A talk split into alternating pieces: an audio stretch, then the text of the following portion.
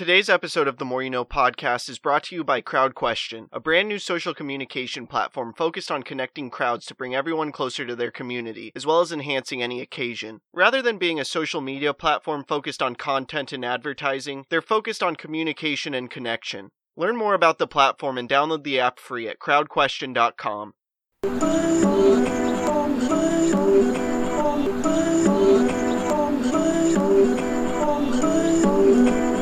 trying to make it all make sense. The Moore. You Know. Podcast.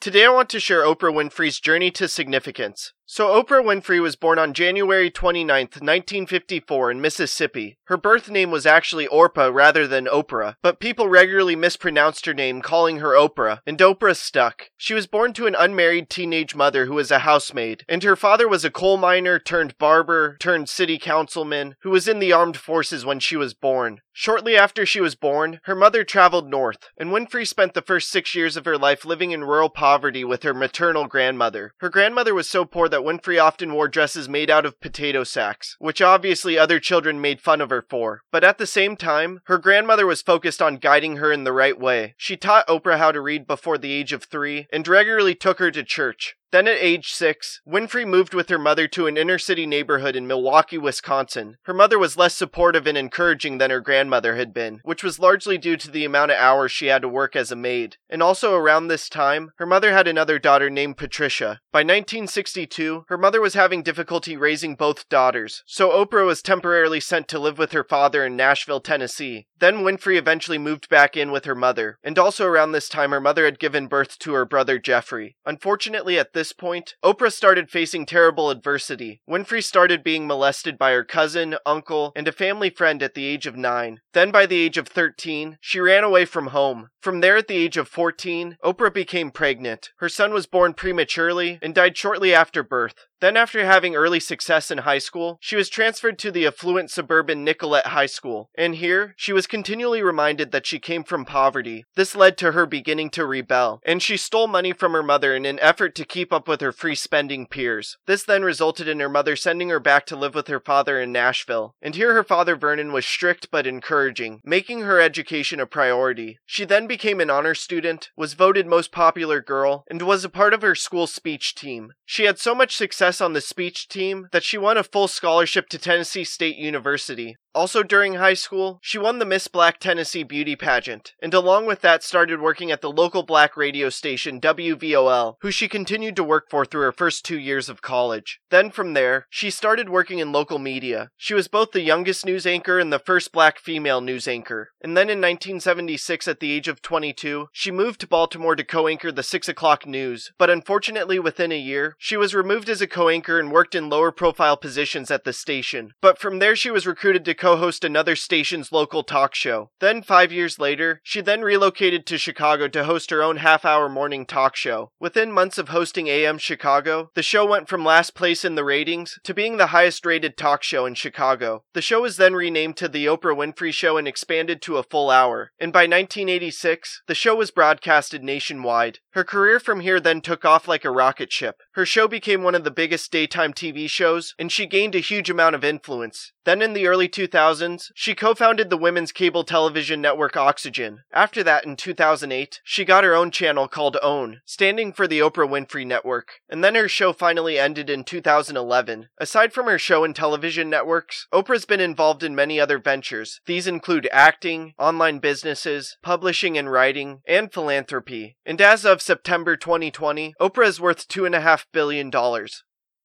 I hope this talk makes a positive impact in your life. Please subscribe to the podcast wherever you are listening or watching it. Check out other episodes. Leave a review. Follow the podcast on social media at Moore You Know Pod, and sign up for CrowdQuestion to ask me questions about the episode. Again, thank you for listening as we propel through podcasting with the more you know.